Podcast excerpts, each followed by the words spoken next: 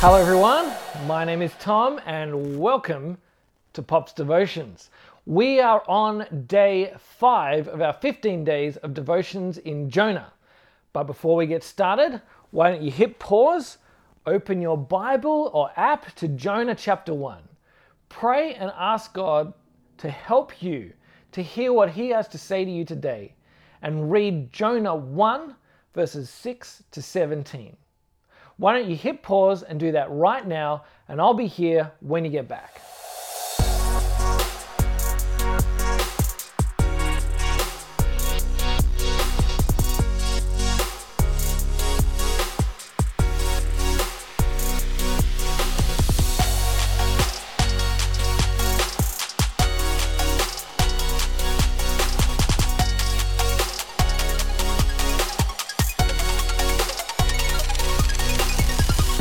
Hey there, welcome back. Hope you enjoyed reading that. Today we're focusing on Jonah chapter 1 verses 11 to 16. And here are some things to consider. If someone has received an electric shock and their heart isn't pumping properly, to save them, they need an electric shock to get their heart back into its right rhythm. This seems like a strange solution. That person is dying! Quick, give them an electric shock! But sometimes novel problems require novel solutions. As everyone faced drowning, Jonah had a solution. "Pick me up and throw me into the sea," he cried. This seems overly dramatic, at least for the first option. "Perhaps we could try rowing and drop you off on the land," one of the sailors may have piped up. So they tried, but the storm grew worse. It's interesting that even these sailors, who were not believers, who were in terrible danger because of Jonah's storm, were still keen to risk their lives to save their troublesome passenger rather than throw him overboard. Faced with, they assume, killing Jonah, the sailors prayed to Yahweh. Jonah, the prophet, never prayed to his God, but the pagan sailors did. They didn't want to be held responsible for killing Jonah. He hadn't done them any wrong, and they wanted God to know that even though they were killing his prophet, this beef was between Jonah and God. Finally, they tossed Jonah into the sea and everything became calm. This reminds me of another story where a different man was sleeping in a boat. There was a big storm and he woke up and calmed it. It seems that in the Bible's guide to boating, if you get into a big storm, go find the person in your boat who is sleeping. If it's Jesus, ask him to calm the storm. If it's not, throw the sleeping person overboard and that'll calm it too. But make absolutely sure that it isn't Jesus who is asleep in your boat, because it would be mighty embarrassing if you threw him overboard. Having seen the power of Yahweh, the sailors worshipped him. They made vows and sacrifices, and seeing as sacrifices required killing animals, which had probably been tossed into the sea by this point, and burning the carcasses, very dangerous on a wooden ship, they would have had to go to land, find a temple for Yahweh in Israel, and do their worship there. This was not some short-lived change of heart. They were converted. Their lives had changed. How amazing that God still uses Jonah in his sin to bring people to faith in him.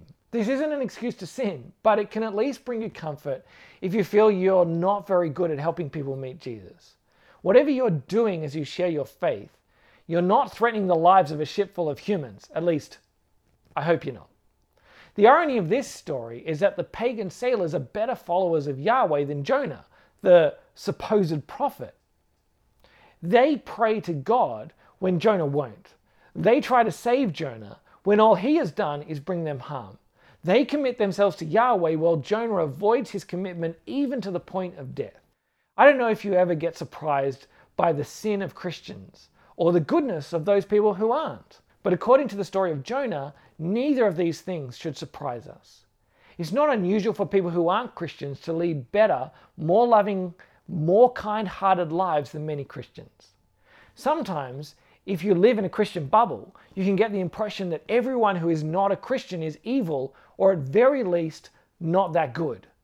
But an atheist stripper, for example, can act in ways that are kinder and more loving than a fourth-generation Christian pastor, for example. Following Jesus doesn't make you morally superior to other people. It only makes you morally superior to your former self as the Holy Spirit works in you and grows His fruit in your life.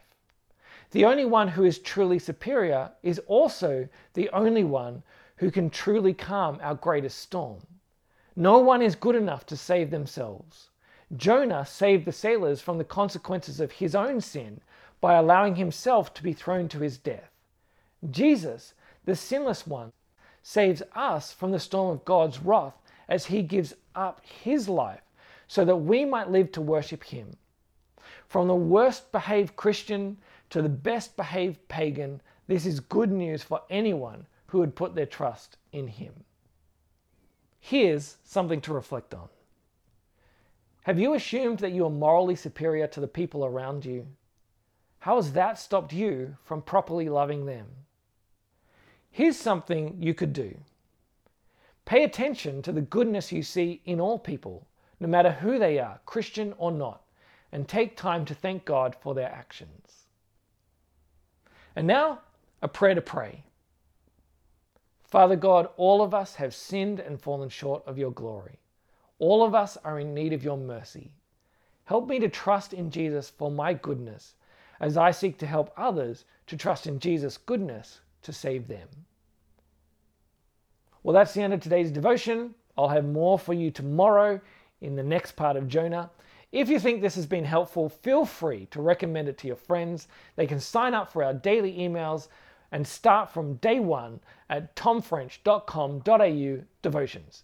Be sure to give Pop's Devotions a rating and review on Apple Podcasts, as it really helps people to find these devotions as we get going. That's it from me. I will see you tomorrow for more Pop's Devotions.